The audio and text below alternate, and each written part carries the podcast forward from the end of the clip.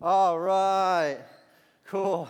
Man, uh, I, I, love the movie. I had to go a little bit 90s uh, to reflect it for you today. But, uh, man, we got any Michael Jordan fans in the house? No? Oh, not bad, not bad. Okay, but for real though, I gotta have a little bit of uh, participation here. All right, can you guys agree with me real fast? I need some participation. I promise I won't laugh at you too loud. Um, but so here's what here's what I need. Uh, I, know that a lot of people consider Michael Jordan to be the GOAT. Uh, in other words, the greatest of all time basketball player. But I, I, I want to bring it to you guys and let the, the real people decide. All right, so I, I need, I need a, uh, a survey here. We've got, uh, I'm going to give you three options. If you think it's outside of these three options, then I'm sorry. But I'm going to give you guys three options and we'll see what you guys think there is a right answer. Greatest of all time. Who's the GOAT? Well, I'm going to give you three options. I'm going to give you the options first. We've got LeBron James, we've got Kobe Bryant, we've got Michael Jordan. That was, that, was not, that was not nice. He said, not even in the same breath. My guy here is throwing shade. All right. So, LeBron James, Kobe Bryant, Michael Jordan. Let's start it off. I need a show of hands. The greatest of all time, LeBron James. We got one. We got a one. All right, all right. That's bravery. That's bravery. Oftentimes it takes the first person to raise their hand so that everybody knows that they're not going to get made fun of. All right, number two, we got greatest of all time, the GOAT, Kobe Bryant. All right, we got somebody. All right, back here. Back here. Two, three. All right. We got three or four out there. Man, first service, Kobe Bryant pulled a lot better than he did in this service. All right. Uh, let's, let's add a fourth category in there other. We got one, two. We got a couple. All right. Michael Jordan. Okay. Okay, okay. Uh, I will let you in on my obviously unpopular opinion. Uh, well, first of all, this, if you said LeBron James, I'm sorry, Hooven. Uh, it's, it's just a no go. But uh, man, I, I, consider Kobe Bryant the GOAT, the greatest of all time. Uh, who else put up 81 points in a single game? Uh, let's just let's just see. Uh, I, I, think that's I think that's what's up, and you'll see a little bit of why I think that even a little bit later on. But a lot of people consider uh, Jordan to be the goat, the greatest of all time basketball player. Showed up in this room, showed up in the last service when I pulled there too. Uh, greatest of all time. Uh, in fact, he even had the tied for. Well, actually, no. It was at the time the greatest record in a single season of all time. Most wins in a single season. Uh, that was recently just broken. Uh, but a lot of people consider him the greatest of all time. But uh, what's actually kind of funny is that as a head of an organization, he's actually, I don't know if you know this, he's owned uh, a couple organizations. He owns an organization right now, a basketball organization. And as a head of an organization, he's widely considered one of the worst. Uh, just absolutely terrible. Uh, I'm telling you, he came into an organization that was doing all right and posted, you know, now Think about this. He's got the best record of all time, right? He, he has well, the single season best record of all time. And he posted the worst record of all time with seven wins and 59 losses. Seven wins and 59 losses. Uh, but, but here's the deal uh, there's a difference between being on the court and being the guy in charge. And, and, and I want to pull your attention to something real fast. Uh, I'm sorry, I'm going to talk a lot, lot, of basketball here at the beginning, but I promise I'm going to get to some Bible uh, here in a second. Uh, who here knows how many championships Michael Jordan won? Six. Six? Six? All right. Six. It's a lot of championships. That is a lot of championships. Uh, more than Kobe Bryant, I will give him that. More championships than Kobe Bryant. Uh, but here's the deal while he was there, uh, he played for the Bulls, won six championships there. There's somebody that I don't think gets enough credit for his time spent at the Bulls. Uh, and uh, it's this guy, and not a lot of people know his name, it's Phil Jackson. Anybody here know, heard the name Phil Jackson before? Phil Jackson was the coach of the Bulls for all six of those championships. And you know what is actually kind of interesting? Before Michael Jordan ever won uh, a championship, he played on the Bulls for six years. And he was very good. He was dominant during those six years. He, he, he, he, played, he was putting up great numbers, doing awesome. And you know what? The first full season that the Bulls brought this new guy in, this coach Phil Jackson, they won the championship. As they did the next year and the next year. be- becoming the first team in the modern era to do what we call a three-peat. And then uh, Michael Jordan took a couple years off. He came back. Phil Jackson and Michael Jordan, again, they three-peat one more time, uh, the second time that it's ever been done in history. Both the same uh, couple people. Uh, then Phil Jackson, this head coach guy, uh, he gets forced out of the Bulls because they didn't like him and Michael Jordan didn't even like him. And he gets picked up by the Los Angeles Lakers, who Kobe Bryant, uh, the GOAT, had been playing for for quite a while, uh, for, for, for a few years rather, and also dominating the league, had never won a championship. What happens in Phil Jackson's very first full year as a head coach? Championship. And the next year, championship. And the next year, championship. Another three-peat. Another three-peat. So, so all this to say, Phil Jackson may be the GOAT. And even, get this. Uh, in Phil Jackson's 20 seasons as an NBA coach, head coach, he won the NBA Finals 11 times. Over half of the seasons that he coached, he won the championship. That's like better than the flip of a coin. It's like I'll take Phil Jackson's odds to win the NBA Finals over the odds of heads. Uh, like, uh, kind of interesting there. But Phil Jackson was a great coach, more than 50% title winning percentage. And interesting, big time winners. Some people consider them the greatest of all time.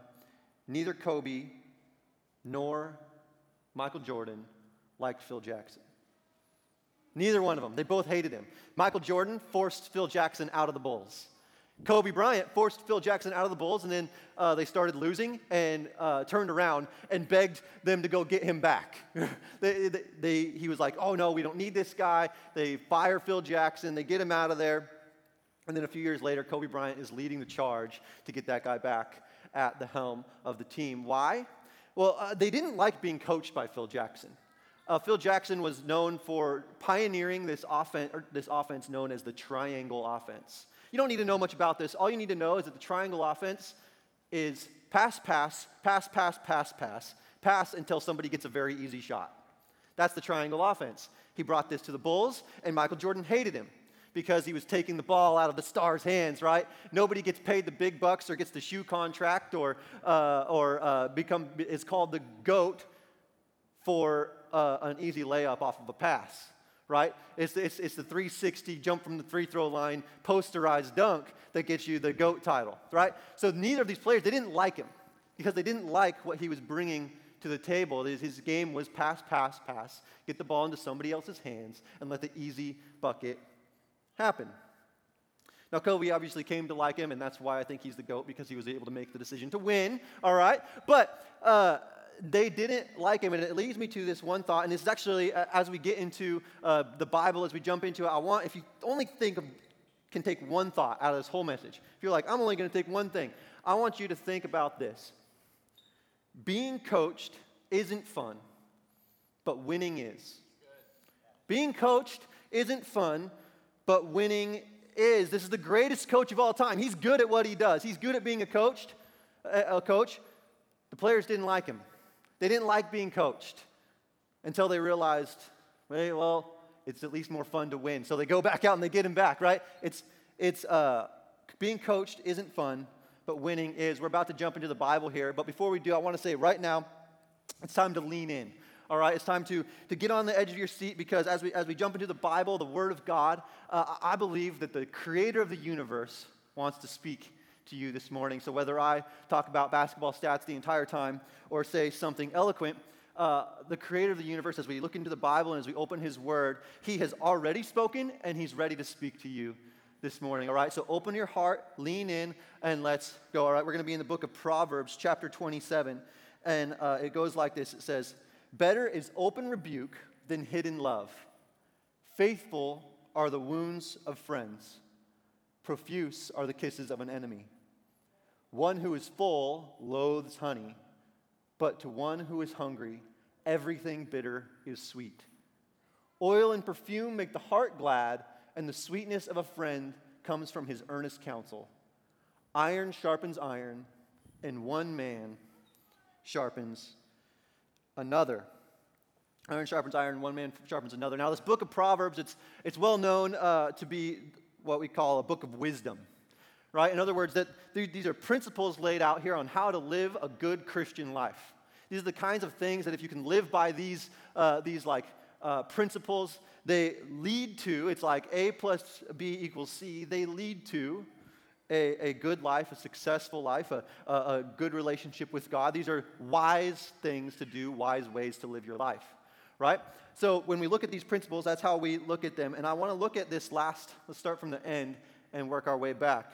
This last statement in there says, Iron sharpens iron, and one man sharpens another. And if you actually look back, the, the, the direct translation, uh, anybody have fun with direct translations? They can be really funny sometimes. But uh, the direct translation of this is actually reads something more like, uh, As iron sharpens iron, so does one man sharpen the face of another.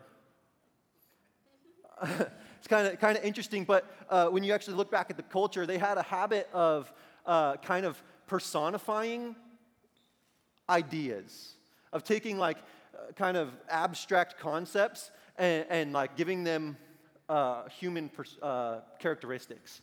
So like deep feelings, deep like love and things like that, like we, things we attribute to like the heart. Like we do this too, right? We know we don't love from our heart, but we talk about it that way. They would say, Oh man, it's in my gut, from my, the depths of my bowels. I, I love this person. It hurts me in here. I, I love them so much. And now they actually did the same thing with this word face. The face actually represented uh, personality. Uh, represented your emotions, your feelings. It represented uh, your, your, your way of viewing things, right? Your, your face represented personality, thoughts, and emotions. So when, when this writer is saying that one man sharpens the face of another, he's actually saying like the, the, the personality and the thoughts and the emotions of, of another person are, are, are sharpened by interpersonal relationship. This whole passage is talking about interpersonal relationships. It's talking about uh, your friendships. It's talking about your family. It's talking about your joy group. It's talking about when you come in here and you sit next to somebody and they smell a little bit. It's talking about, no, I'm just kidding. Nobody in here smells. I'm just, I'm just playing with you. Uh, it, it's talking about interpersonal relationships and it's saying that man those relationships when, when people are next to each other iron sharpens iron and you, they grind on each other and, the, and one man sharpens the personality and the thoughts and the emotions of another. Now our, our culture is, is moving uh, in, in, a direction of this, this thing that we call the face, right? That the Hebrews would have called the face, the, the personality, the thoughts, and the emotions of a person.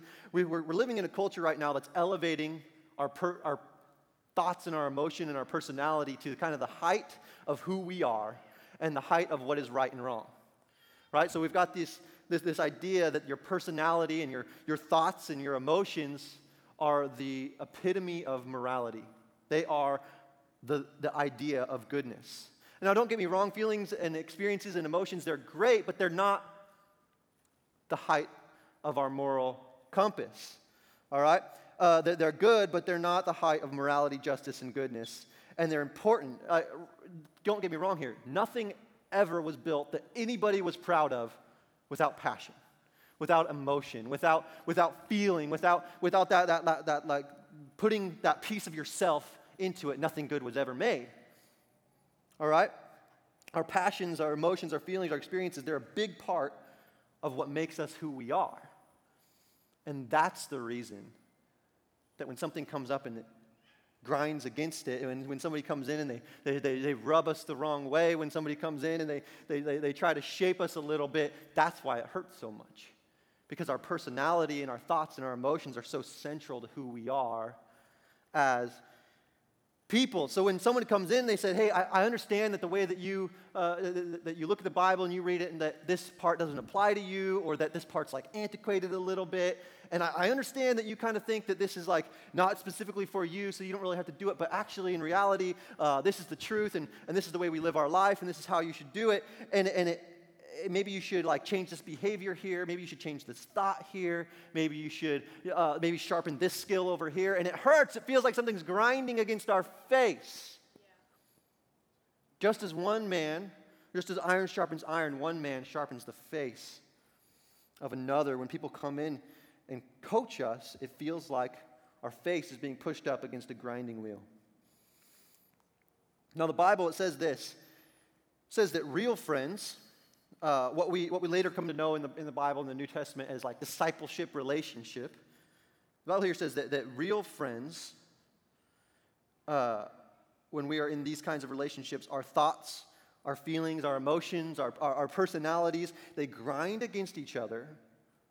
And as a result, the areas of imperfection, the areas of, of weakness, uh, the areas where, where there's something that doesn't quite line up, right? The areas where there's like a little spur off to the side, the, the funky behaviors, the, the things like this. It says when we get into discipleship relationship, those things begin to grind off and be pushed back into place. All right? So, what we're talking about here is we're talking about having people in our life, discipleship relationships, we call them uh, in, in Christianity. We're talking about having people in your life that can grind against your face. We're talking about having people in your life that can, that can shape you and mold you and, and, and change the way you see things and change your thoughts and your personalities and your, and your emotions and, and can, can actually have an impact in these personal areas of your life. We're talking about having a coach. We're talking about having somebody that comes in and even though you don't like what they're saying, is saying the right thing, right? We're talking about having a coach. But a coach is worth nothing if you cannot be coachable. Uh, and, and, so I want to talk this morning about the three confessions of the coachable, uh, of people that can be coached. They make these three confessions about themselves. And a confession just means, hey, I'm, I'm, I'm, admitting this about myself. I'm, I'm agreeing with this about myself. So if you can make these three confessions of the coachable, then you can be coached. All right, the first confession of the coachable is I'm not the best that I can be. I'm not the best that I can be. And, and, and in theory, this sounds right, right? Because we all know, like, oh, yeah, I can always improve. Yeah, like, oh, I, I know that I'm not the best that I can be. This is an easy this is like an easy thought to have, but when we think about it in practice, it's not so easy of a thought. Right? Uh, it's not like making, saying that I'm not the best I can be is easy, but talking about where you're not the best you can be is not.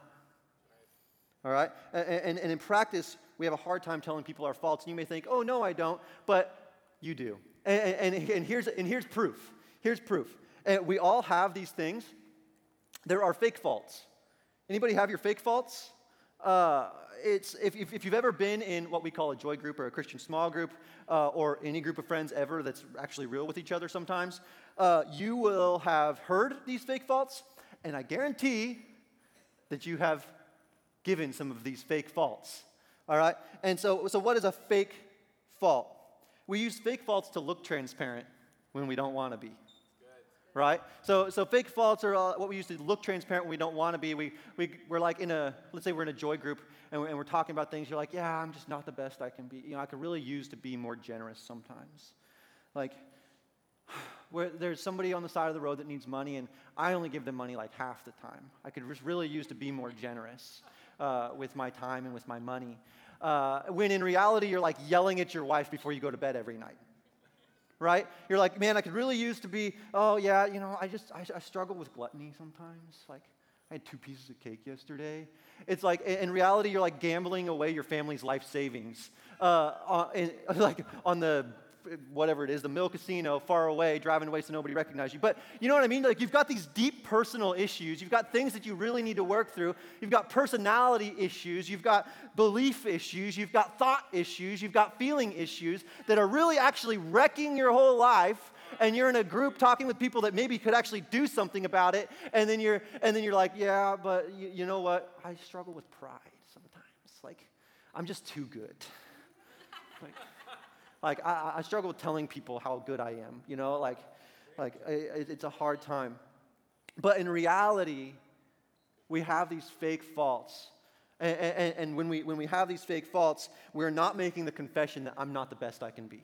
Right? We're not really making that confession. All right? Uh, what we, we say things like this You know, I was recently having a hard time with uh, this thing. And and, and this is what I've been doing recently to, to overcome it. right? This is the other fake fault that we, that we show, right? So we'll get in a group and we'll be like, man, recently, a, a little while ago, I was struggling with this, but I've, I've overcome it, and here's how I've done it, right? When still in the, in the background, you've still got the same old dirty, rotten, broken issues that you are, ever had, right? I, I love this quote from C.S. Lewis. He says, he says this when he's talking uh, in, in the book, The Problem of Pain. He says, Every person has in the back of their mind this, this, this one thing that they've done. Every person has this, this one thing, and it's, it's this thing, it's this place in their soul that's so dark and so, and, and so devastating and so embarrassing and so, so, so wrong that they would never, ever admit to it. And, and, that, that they would say to themselves, even, even person X who is so dirty and gross, and, and even person X who is so bad, would never have done what I did. We all have these faults.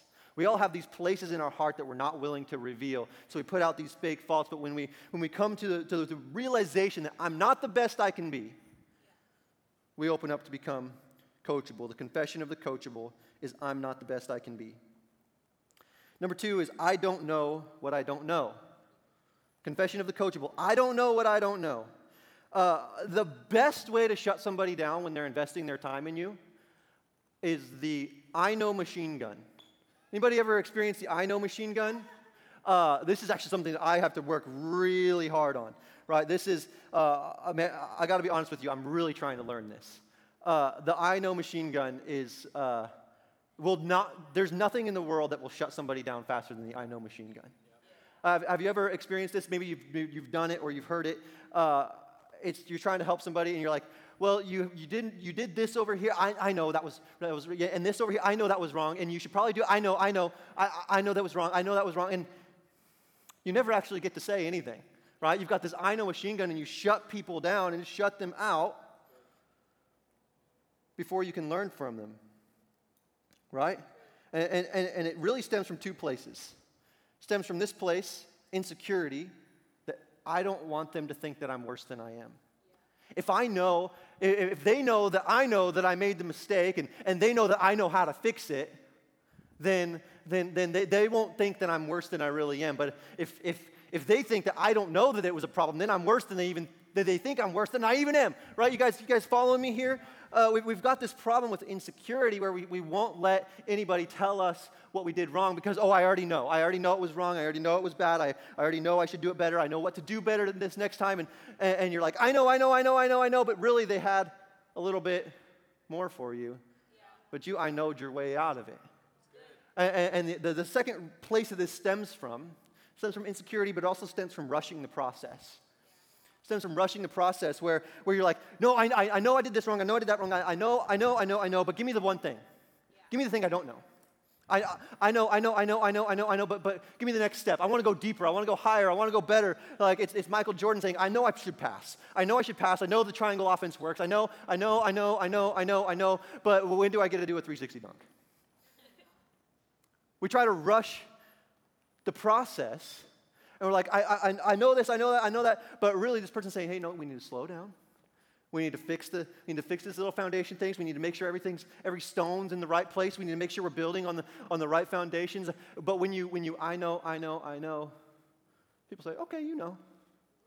And you miss out on that, that chunk of wisdom that was going to take you to the next step. You miss out on that opportunity to have your face sharpened, that piece of your personality that wasn't quite there, that piece of your belief system that was just a little bit off. You miss out on the opportunity to have your face sharpened.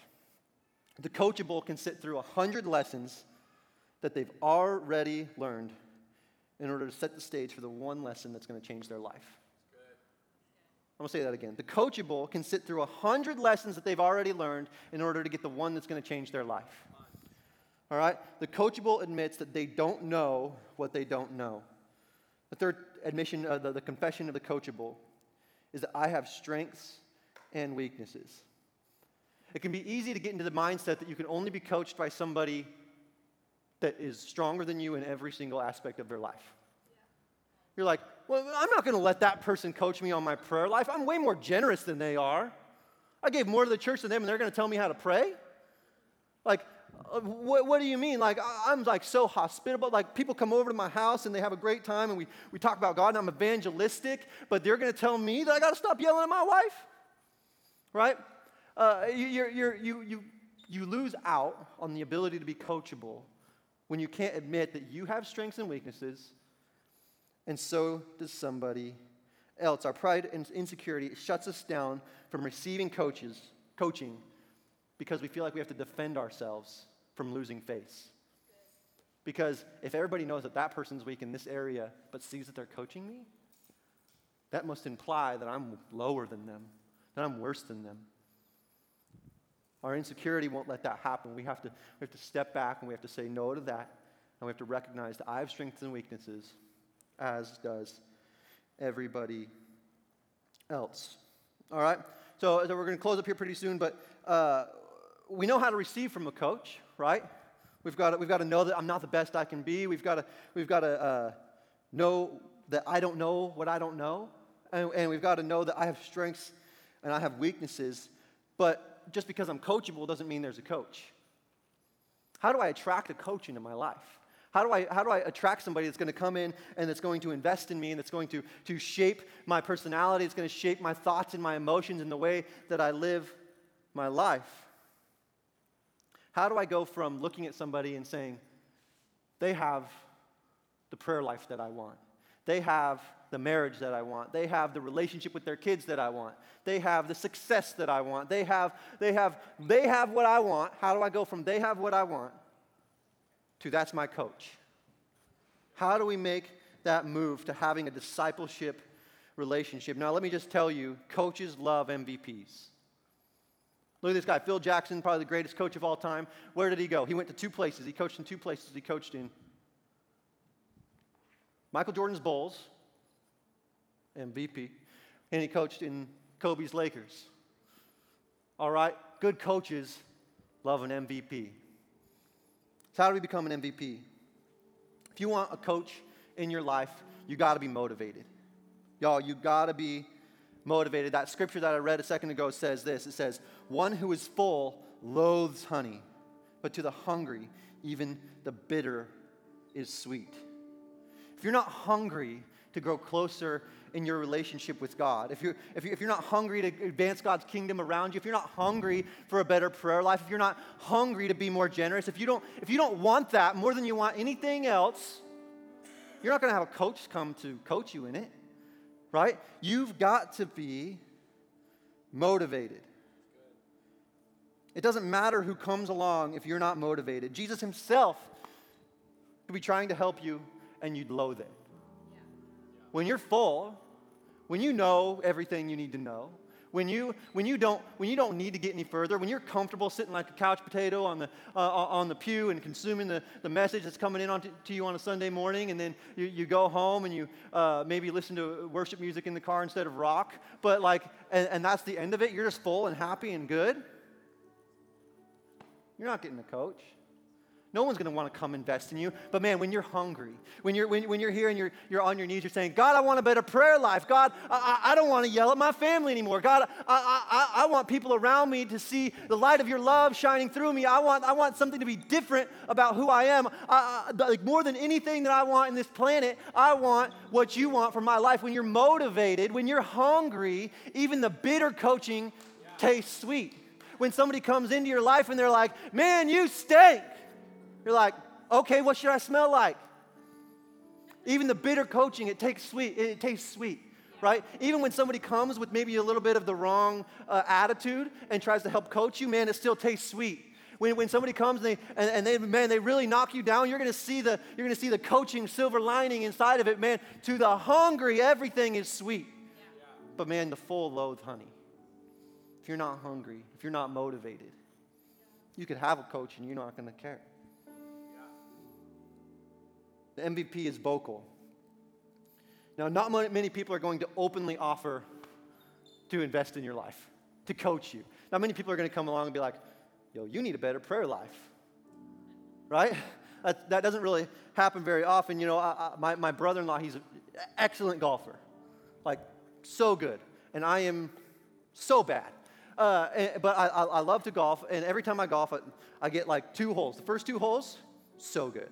Like, oh man, so good. And then after that, I shoot like 200, uh, it, which is bad if you don't know that. Uh, and then, it, like, you see the guy that's like fixing the divot in that show, like, that's me. Like, I dug that divot, the one that he's fixing.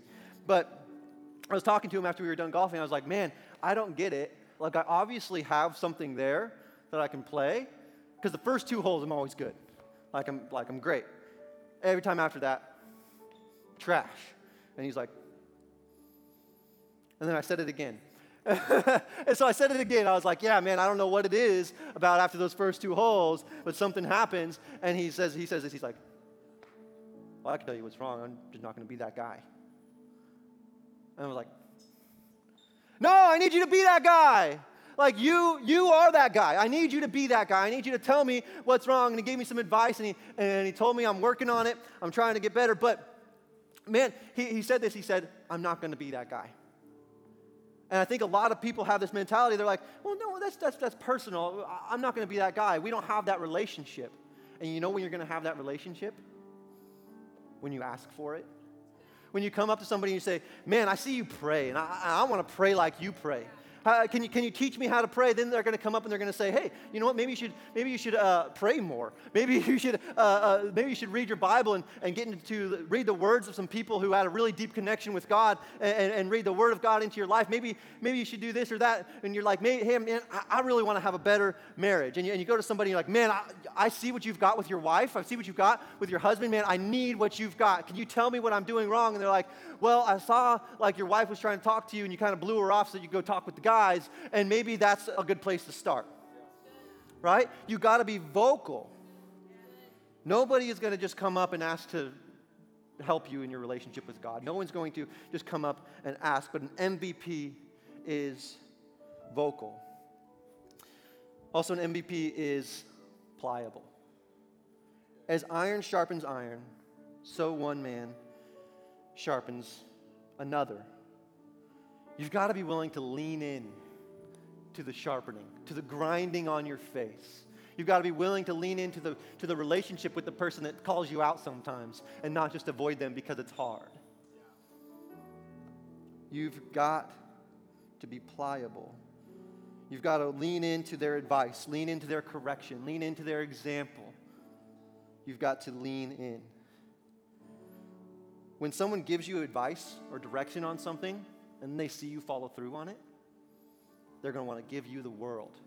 The next advice is coming, and the next advice is coming, and, and, and all the secrets that they have and all the things that they've learned are, are, are, are coming upon you. And, and, this is, now, uh, now, as you might be hearing me say, like, oh, Christianity is all just about learning from somebody else. Man, this is the model that God put into place where you would learn how to follow Him.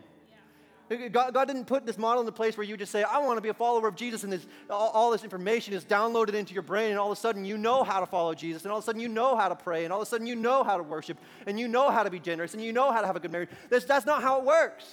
God put into this model where you would get around people and they'd start to grind on your face and they start to say things that you don't really want to hear. And they start to tell you, hey, I noticed that thing that you're doing kind of when nobody else watches, and man, maybe it's not really good for you, and maybe it's going to come back to bite you, and maybe they tell you that it's going to come back to bite you before it actually does. Discipleship, relationship is the model that God gives us to grow in our relationship with God. So we have to start by being pliable. And being pliable goes back to these confessions of the coachable. It says this I'm not the best that I can be, and I don't know what I don't know. And, and, today we've talked a lot about what we call Christian discipleship, right? We've, we talked about uh, like, hey, once you're a Christian, you, you, you, you follow, you, you like walk in the footsteps of others, and you, you build, build up from relationship, and you learn things, and you grow. Uh, but man, the, the very beginning of being a Christian starts with this same confession of coachability. Starts with this I'm not the best I can be, and I don't know what I don't know. And, and, and so, Jesus, he actually, the greatest coach, he comes uh, a long time ago and he, and he, comes out and he says, Hey, you know what? I want to invest in you, I want to coach you. I, and, and, and he actually says this he pretty much says, All you have to do is admit You're not the best you can be. And yet you don't know what you don't know.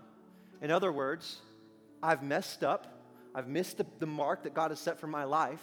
And the only way I can figure it out is with Jesus' help. And, and, and, that's why he came here and he, and he, actually came to the earth and uh, he, he lived a perfect life and then uh, he actually paid the penalty for all those, all those mistakes, the, re, the ways that you're not the best that you can be, the things you've done in the past and things you're going to do in the future uh, as you still make more mistakes. Jesus came and he actually he paid the price for that. And, and, and then he sets forward a, a path, a way for you to get connected with him and to get connected with the Father so that you don't have to live as not the best you can be. So that every day you can wake up and choose to chase that best you can be, that person that God designed you to be. And you know, every week we have people come in here that are searching for that version of themselves, searching for the best they can be, searching for hope, for purpose, for life, for future. And I want to tell you that it's only found in a relationship with God. And so, so this morning, I want to give you the opportunity. If you're here and you've never made that decision to follow Jesus and never made that decision to, uh, to, to give him your life, I want to encourage everybody. If everybody could bow their heads and close their eyes, uh, I want to encourage you. If you're, the, if you're here and you're saying, you know what, I want to start this relationship with God, I want to follow Jesus, go ahead and lift your hand up so I can see it. That's awesome. That's so cool. Anybody else? I'm going to give you, yeah, so cool, so cool. I see that. Anybody else? I'm going to give you one last second because this is the best decision you can ever make. Okay, that's awesome. So here's what we're going to do. We're all going to pray together, and it's not a special prayer. It's not like magical or anything. All this is is it's, it's a, a prayer, and if you mean it and if you live by it, it's going to change your life forever. All right. So we're all going to pray this prayer together. You guys can repeat after me. It goes like this: Dear Jesus, I'm not the best I can be. I've messed up. Would you forgive me? Would you help me to be more like you? Jesus, I believe that you're the Son of God, and I believe that you died on the cross for my mistakes. Jesus, would you help me to follow you the rest of the days of my life? In Jesus' name, amen.